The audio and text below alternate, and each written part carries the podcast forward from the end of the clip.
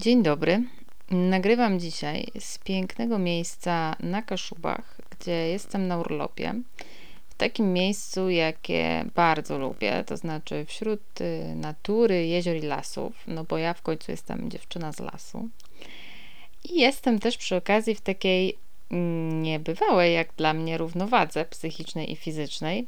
I dosyć długo na to pracowałam i próbowałam różnych rzeczy, aby to osiągnąć. I dzisiaj chcę Wam opowiedzieć o tym, co mi się sprawdziło i jakie są moje lifehacki, biohacki i sposoby na lepsze samopoczucie i lepsze życie i takie też większe zadowolenie z siebie.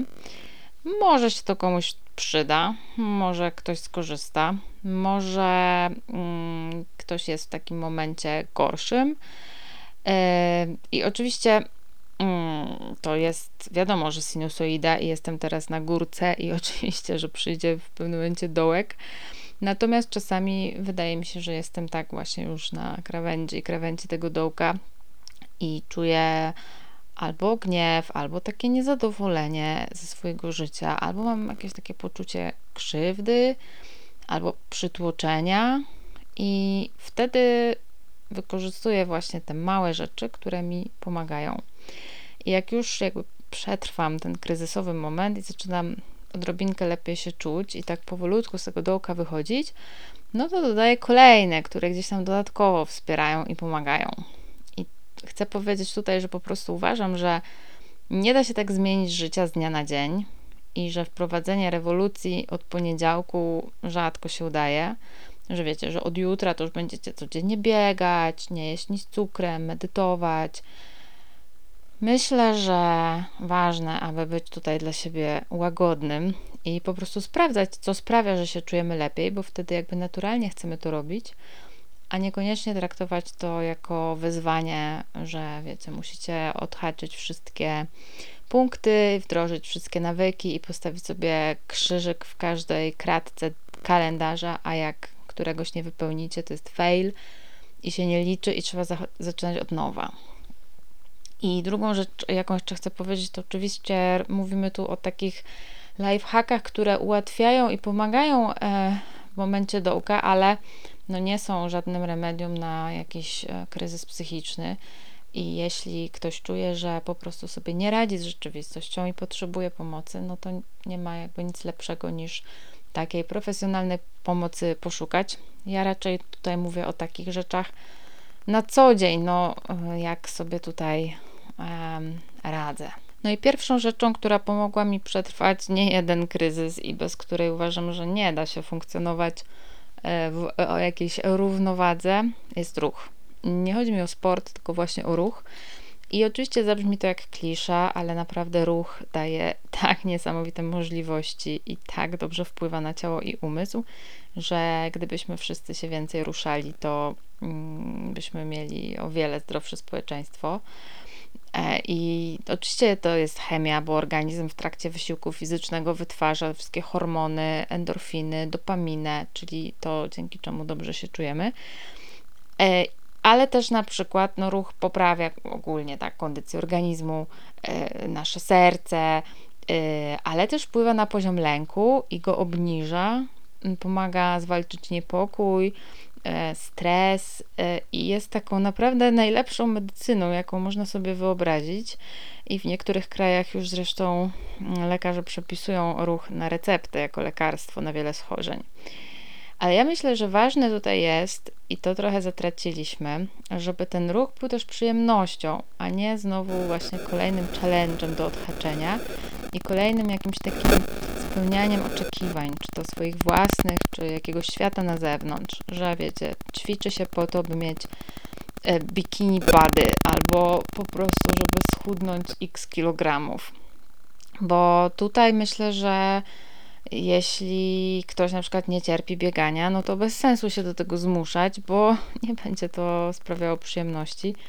A jest mnóstwo innych form ruchu, y, no nie wiem, taniec, pilates, spacery, rower, no chyba nie muszę wymieniać. Ale mm, naprawdę taka codzienna dawka ruchu, jeszcze najlepiej na świeżym powietrzu, to jest totalny game changer w życiu. Dla mnie to akurat zawsze było bieganie, bo jakoś tak wietrzę sobie głowę podczas biegania. E, lubię już pływanie, rower i jogę. No i yoga jakby dodatkowo jest tym rodzajem ruchu, który tak bardzo łączy umysł i ciało. I naprawdę znajdowałam bardzo wielkie pocieszenie w takich smutnych chwilach i jakiś taki sens w tym, żeby założyć buty i wyjść pobiegać albo poczłapać, albo wejść na matę i się skupić na oddychaniu i szukaniu tych połączeń w ciele. I ruch w ogóle bardzo odmienia podejście do ciała, o czym mówiłam już w odcinku ciało, że zaczynamy być tacy wdzięczni swojemu ciału za to, że jest i że pozwala nam tyle rzeczy robić i zaczynamy jakoś bardziej je doceniać. I oczywiście pozwala się to pozbyć kompleksów i znów niekoniecznie związanych z tym wyglądem, tylko z tym, że jest się w stanie, nie wiem, podnieść jakiś ciężar, przejść ileś kilometrów, rozciągnąć się i tak dalej. I tutaj nieprzypadkowo wspomniałam też o jodze w kontekście tego ruchu, bo praktykuję jogę już od dobrych kilku lat i uważam, że bardzo pomaga w życiu. Nie jakby yoga, chociaż yoga też, ale mm, konkretnie to ta nauka oddychania, która z jogą jest związana, bo podstawą jakby każdej jogi jest oddech. I niesamowite jest, że to jest taka najprostsza czynność, jaką wykonujemy po prostu tysiące razy dziennie.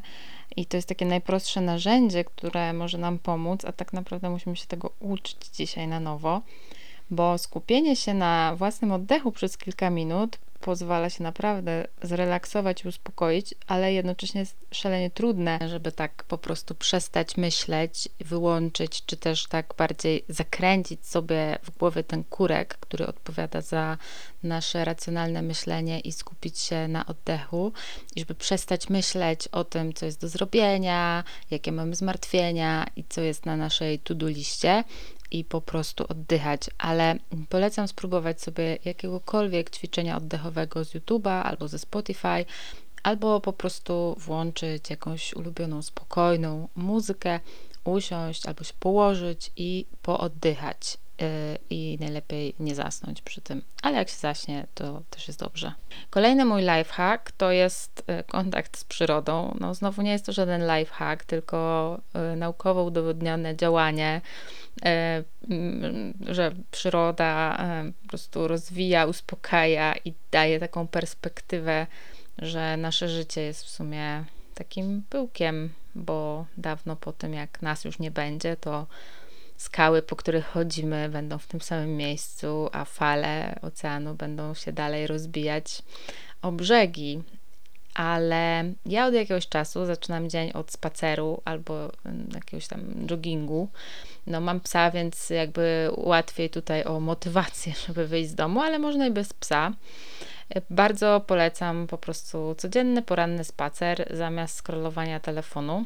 I ja przestałam w ogóle korzystać z telefonu tak co najmniej do pół godziny po przebudzeniu się i co najmniej godzinę, a staram się też dwie godziny przed snem.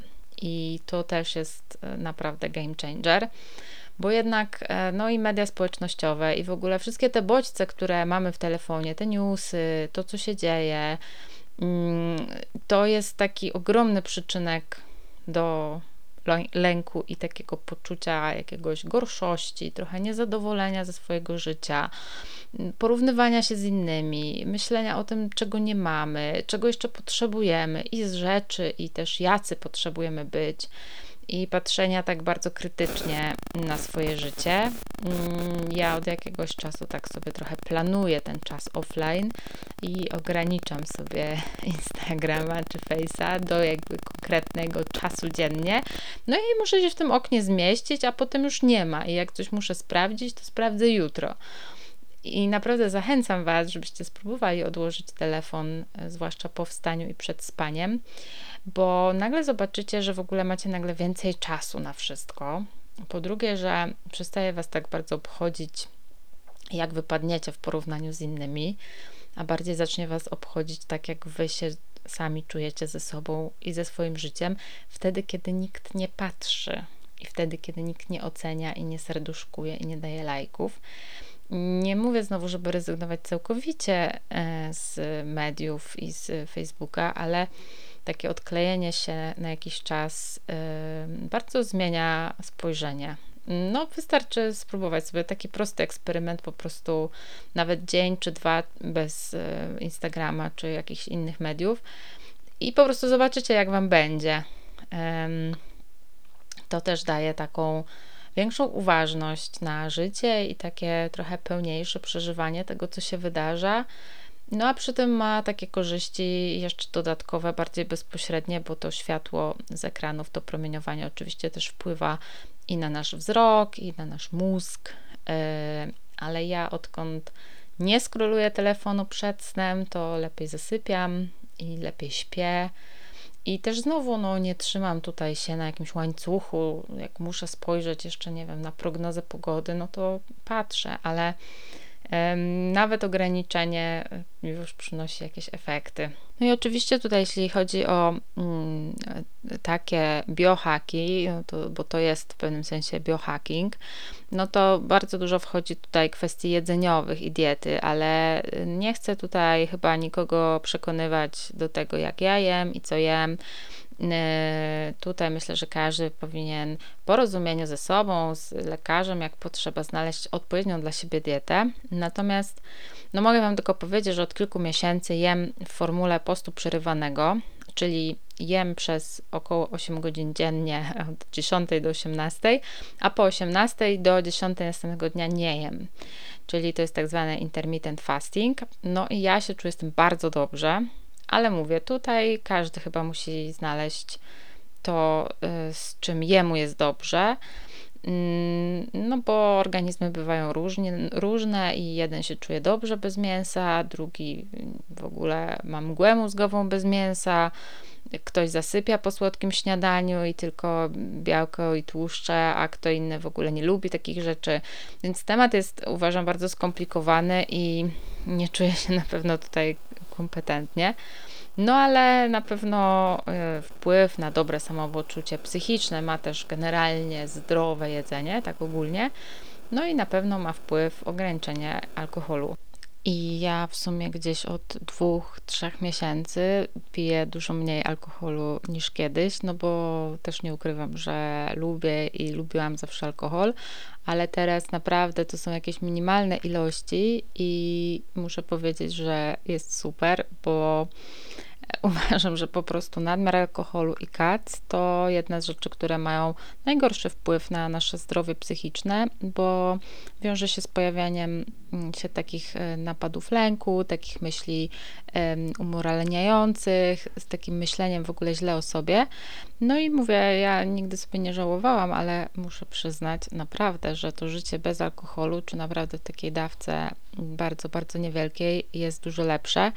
No a na pewno jakby chodzi o to, żeby znać umiar, chyba to jest to słowo klucz. Więc może chodzi tu o znalezienie jakiegoś umiaru i też o to, że yy, nie potrzebne mi są jakby środki z zewnątrz, żeby się już poczuć dobrze i rozluźnić, bo nauczyłam się to robić po prostu bez alkoholu, innymi metodami, nawet tą relaksacją oddechową, sportem i tak dalej, więc nie jest, nie jest mi to po prostu tak potrzebne może jak kiedyś. Nie wiem, jeszcze sobie tego do końca nie przemyślałam. Może zrobimy jakiś inny odcinek, bo w ogóle jestem trochę przerażona ostatnio, w jak bardzo takiej alkoholowej kulturze żyjemy i że ten alkohol jest dostępny po prostu wszędzie i że jest uważany jako coś takiego normalnego, a osoba, która nie pije, no to nie umie się bawić, jest e, sztywna i w ogóle nie warto z nią spędzać czasu i nie dotyczy to tylko nastolatków, ale też osób takich no po 30, po 40, w ogóle jakoś nie wiem, może to jest temat na jakiś osobny odcinek, bo dosyć mnie mm, to frapuje. Ale teraz chciałam przejść do mm, dobrostanu psychicznego, czyli do lifehacków, które sprawiają, że żyje mi się lepiej, oprócz e, odłączania się od mediów społecznościowych i oprócz tego kontaktu z naturą. No i mam tu takie dwa lifehacki, które sprawdzają się, jak jest tak gorzej. Jak czuję się taka nieszczęśliwa i przytłoczona, mm, jak tak przetrwanie dnia do wieczora albo przetrwanie do piątku wydaje się e, trudne, ciężkie i znów to są raczej takie lifehacki przydatne w codzienności. Nie mówię tu o jakimś głębokim kryzysie psychicznym, bo na taki kryzys oczywiście polecam konsultację ze specjalistą, e, terapię, skonsultowanie się po prostu z lekarzem. Natomiast to są takie rzeczy, które gdzieś tam pomagają na co dzień. I pierwszą rzeczą, którą stosuję, to jest tak zwany zeszyt wdzięczności, czyli codziennie zapisuję sobie trzy miłe rzeczy, które się wydarzyły tego dnia, albo trzy rzeczy, za które jestem wdzięczna tego dnia. I to oczywiście bywa trudne, ale naprawdę można tam wpisać każdą najmniejszą pierdołę, na przykład, że porozmawialiście z kimś bliskim, albo że udało Wam się wbić na samoobsługowej kasie 10% zniżki na masło w Lidlu, albo na przykład, że byliście na ważnym badaniu i zadbaliście w ten sposób o swoje zdrowie, albo że słońce świeci, a jak już tak nic, totalnie, totalnie nic y, miłego się nie wydarzyło, no to można wpisać coś trochę bardziej ogólnego, na przykład, że macie pracę, albo że możecie po prostu iść do sklepu i kupić to, co chcecie, bo no, nie wszyscy ludzie na świecie mają taką możliwość, albo że macie gdzie mieszkać. I taka rutyna zapisywania wdzięczności, czy takich dobrych rzeczy i szukania tych dobrych rzeczy, nawet w ciemnych czasach, to jest taki promyk słońca, który pozwala przetrwać. Można to potraktować także jako listę pomysłów na przyjemności i po prostu sprawiać sobie tych przyjemności mm, nieco więcej. Czy będzie to spotkanie właśnie z kimś bliskim, czy kąpiel wannie, czy spacer. I teraz jest jeszcze level wyżej tego ćwiczenia. I ten level wyżej polega na tym, że wpisujecie sobie na listę takie rzeczy, które dopiero chcielibyście zacząć robić albo mieć w swoim życiu i które waszym zdaniem wprowadziłyby jakby wyższy level w waszy, waszym życiu, że po prostu zrobiłyby wam taki upgrade. Można to sobie podzielić na mm, działy takie jak praca, podróże, rodzina, czas wolny, pieniądze itd. Tak no na przykład, że chcielibyście mieć tyle pieniędzy, żeby wam starczało na, mm, nie wiem, żebyście mogli sobie od tak kupić po prostu Dysona. Albo, że na przykład macie takie marzenie, żeby wyjeżdżać co roku na dwa miesiące urlopu. Albo, że chcecie codziennie chodzić na masaż. No i potem z tej listy wybieracie sobie jedną rzecz, która wydaje Wam się możliwa do zrealizowania i zaczynacie ją realizować. I nie musi to być od razu po prostu, nie wiem, zapożyczenie się, żeby kupić tego Dysona, ale może na przykład poszukacie sobie dodatkowego zlecenia, żeby sobie dorobić i odkładać na niego. Albo może zamiast chodzić codziennie na masaż, możecie sobie zrobić przynajmniej codziennie 5 minut automasażu ramion czy stóp. Albo na przykład może po prostu pojechać na wakacje na tyle, na ile możecie, nie od razu dwa miesiące. Chodzi o to, żeby troszeczkę poczuć się już jak na tym lepszym poziomie. Mm, po prostu tak, by spróbować troszeczkę podnieść sobie komfort tego, jak żyjecie. No, ale to jest taka taktyka dla zaawansowanych. A mam też prostsze ćwiczenie i ono dotyczy tych wszystkich rzeczy, o które się martwimy i których się boimy. I polega ono na tym, żeby dokładnie sobie wyobrazić, tak bardzo dokładnie, co się może stać, jak ta ym, zła rzecz, jak ten czarny scenariusz się zrealizuje. Na przykład boimy się, że pojedziemy na urlop i będziemy mieć fatalną pogodę. No to sobie wyobrażamy tę fatalną pogodę i co się może wydarzyć. Po prostu tak rozbieramy to na czynniki pierwsze albo na przykład martwimy się, że dostaniemy złe wyniki badań. No i znowu, jakby zastanawiamy się, co zrobimy, jeśli te wyniki faktycznie będą niedobre. Jaki jest plan działania? Co zrobimy potem? E, jakie po prostu kroki podejmiemy? I część tych lęków, okazuje się, da się tak trochę racjonalnie rozłożyć, ale część, i tu Wam powiem sekret, część się w ogóle nie zrealizuje nigdy. Nigdy się nie wydarzy. Mark Twain powiedział, że szkoda mm, czasu na zamartwianie się o przyszłość, bo większość rzeczy, których się boimy, po prostu nigdy się nie wydarzy. I ja na przykład zawsze sobie to powtarzam, jak myślę o tym, co mnie tak gdzieś napawa lękiem, czyli przyszłość naszej planety i zmiana klimatu. Ale mm, też powtarzam sobie, że negatywne myślenie tutaj no, nic nie zmieni, raczej nie doprowadzi do poprawy mm, sytuacji, więc e, czasem, czasem mi to pomaga. No, ale tak jak mówię, to są takie troszkę powiedzmy codzienne lifehacki. Jeszcze jeden taki e, lifehack to jest E, kiedy macie poczucie, że macie tak strasznie dużo do zrobienia i kiedy po prostu się totalnie nie wyrabiacie i kiedy was przytłacza i praca i jakieś rzeczy, które musicie po prostu zrobić w życiu, no to też jakby nie myśleć o tym, jak dużo tego jest i jak bardzo się tak góra przed wami piętrzy, tylko po prostu zacząć od jakiejś małej rzeczy nawet nie wiem, może być to po prostu pierwszy, najmniejszy punkt z listy, jak podlanie kwiatków, albo um, umycie jednego okna zamiast od razu um, wszystkich okien w całym mieszkaniu. Mm, dzielenie sobie to na porcje i naprawdę robienie małych rzeczy y, krok po kroczku.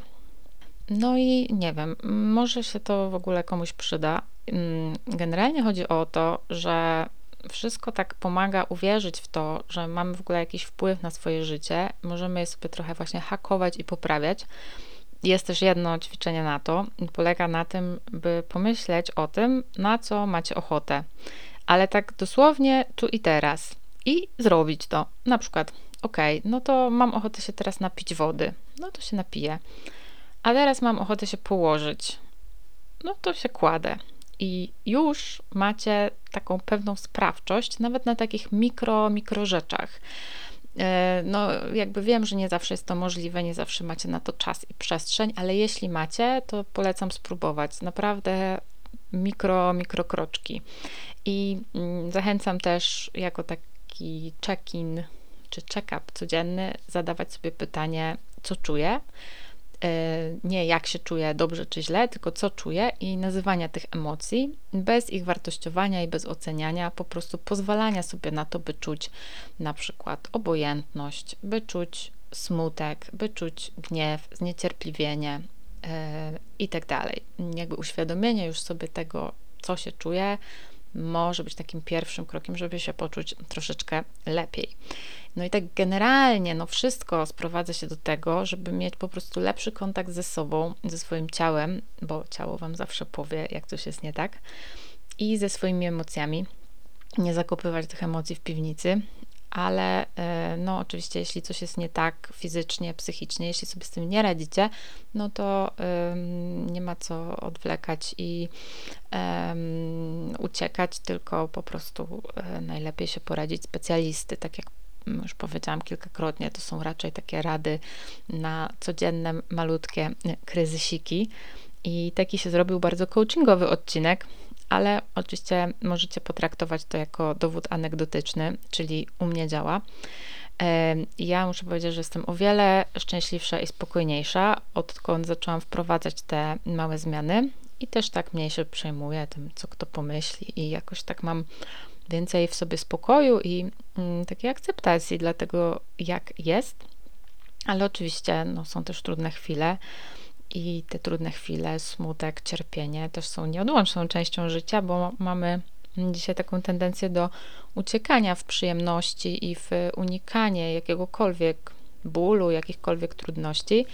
No a mm, to też nie o to chodzi w życiu, ale może to też temat na inny odcinek każdym razie dajcie koniecznie znać, jakie Wy macie lifehacki, co Wam w życiu pomaga i do usłyszenia w kolejnym odcinku naša z Lango.